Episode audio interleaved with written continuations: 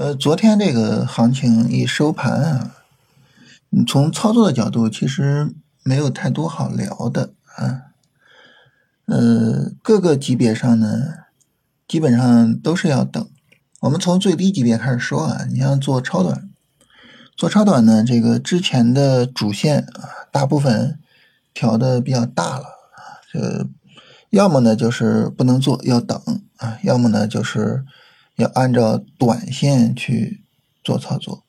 所以这个时候呢，超短可能就没法做了，是吧？是要放一放。呃，如果说要做超短呢，现在是有两个方向。第一个方向呢，就是呃现在的中字头啊，我们等它一个超短级别的一个回调，看看调成什么样啊，看看能不能做。第二个方向呢，就是新能源。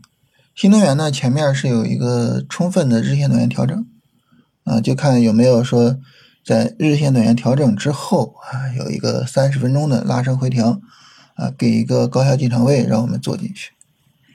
那目前呢是有这样两个机会，其他的各个机会基本上就是都没法做了啊。当然，这两个机会呢也要等一下调整看一看啊。但是呢，在昨天收盘的时候呢，三十分钟是上涨过程，那就是什么都不能做是吧？就就只能等调整再说啊。所以超短就没得聊啊。呃，日线、短线呢？日线、短线现在是在调整过程中，所以呢，现在是进场区域。进场区域呢，我们知道你得等三十分钟下跌才能进场啊。所以这个时候还是那个问题，就是昨天收盘是三十分钟的上涨过程啊，它不涉及到就是关于进场相关的信息，所以就是等嘛，啊，就是等啊，你等三十分钟下跌展开，然后才能说啊，有没有哪个板块？呃，下跌力度小啊，然后看看谁能做呀，等等的啊，所以呢，就是没什么好说的。然后这个再往上抬升级别，你到波段这个级别，波段这个级别呢，你之前波段下跌该买的都买了哈，呃，当然现在是第一波的底部的这个拉升回调，要做波段投机也可以，但是还是说得等下跌嘛。啊，等下跌才能看能不能做啊，所以整体上来说，呃，从从今天的角度啊，就是持仓啊，然后这个等下跌才能有新的啊买入机会啊。卖出的话，你无论哪个级别啊，你超短不做，然后呢，短线要等短线上涨展开，波段要等这个上涨展开，所以卖出是不需要考虑的。所以总体来说，就是昨天收完盘之后，今天基本上就是。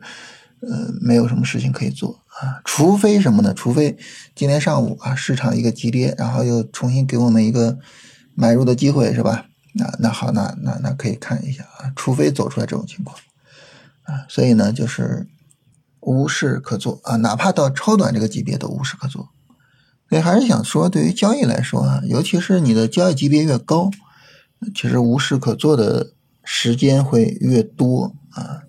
如果说这个交易上呢，每天都比较忙，这可能交易就有问题啊，就有问题，而且呢，比较容易亏损。尤其是什么呢？咱们还是说这个事情啊，就是在大盘的调整期，各个板块此起彼伏。如果说我们比较忙啊，同时呢 又是比较忙的追涨杀跌，哇，那这个时候太容易出问题了，是吧？呃，追个高点啊，一跌下来止损，然后再追高再止损啊。你看这市场调整没怎么深调，但是一算账，哇塞，我怎么亏这么多呀？啊，很头疼是吧？就是很多时候会有这个问题啊。所以呢，就是呃，在这种市场调整期哈，一动不如一静。那当然，大家会说这个超短啊，说那那超短我们是不是能做？超短的话呢，在市场调整期呢，首先一个就是还是要耐心的等机会啊，就看看哪个板块真正有机会。再一个呢，在市场调整期，我们反复的强调啊，你要做超短，最好三十分钟一波拉升直接走，而且呢，千万千万不要追高。所以就是跟大家强调一下这些东西啊，就学会静下来、停下来，然后呢，学会止盈。啊，这对于处理好市场调整期是呃非常非常重要的啊。就，就跟大家聊这些啊，还是我们经常强调的内容。